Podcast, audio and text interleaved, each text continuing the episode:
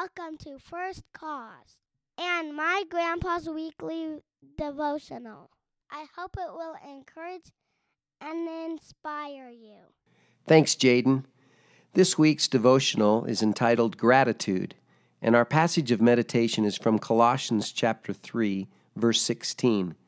Let the message about the Messiah dwell richly among you, teaching and admonishing one another in all wisdom, and singing psalms, hymns, and spiritual songs with gratitude in your hearts to God.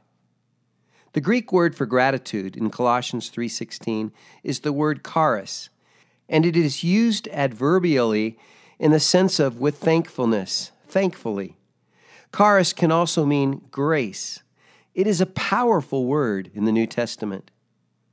The quality of being thankful comes when we focus on what we have rather than obsessing on what we don't have.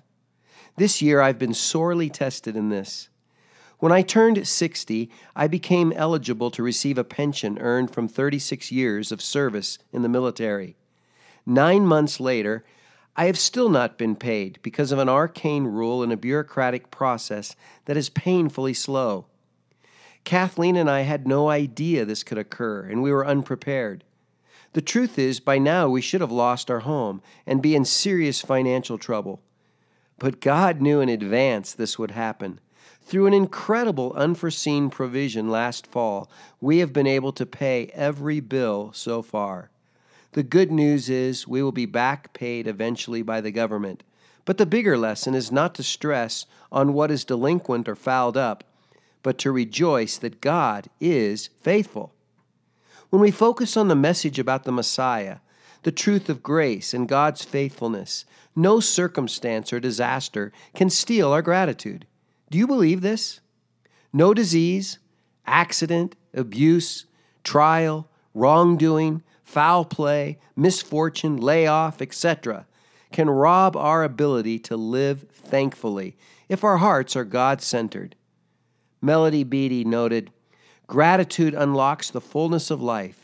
It turns what we have into enough and more. It turns denial into acceptance, chaos to order, confusion to clarity. It can turn a meal into a feast, a house into a home, a stranger into a friend. Gratitude makes sense of our past, brings peace for today, and creates a vision for tomorrow. The world must never set our agenda or flavor our response. We take our orders from heaven. So give up the pity party. It is debilitating. Stop blaming. It only heightens blood pressure. Let go of bitterness. It is cancerous. Start singing psalms, hymns, and spiritual songs. If you can't carry a tune, who cares? Turn up the radio. Gratitude is like laughter, medicine to the soul. I know this to be true. God puts a new song in my mouth every day, a hymn of praise to Him. Psalm 43, my life verse. Gratitude fulfills attitude. Hallelujah. Our inspirational thought comes from Robert Strand in The Power of Thanksgiving. In Africa, there's a fruit called the taste berry, so called because it changes a person's taste buds in such a way that everything eaten after it tastes sweet. Giving thanks is the taste berry of Christianity. When our hearts are full of gratitude, nothing that comes our way will be unpalatable to us. Those whose lifestyle is marked by thanksgiving will enjoy a sweetness of life unparalleled by any other. Thanks for listening. If you would like to learn more about First Cause or receive Grandpa's devotionals by email, just go to www.firstcause.com org and click on the free weekly devotional button.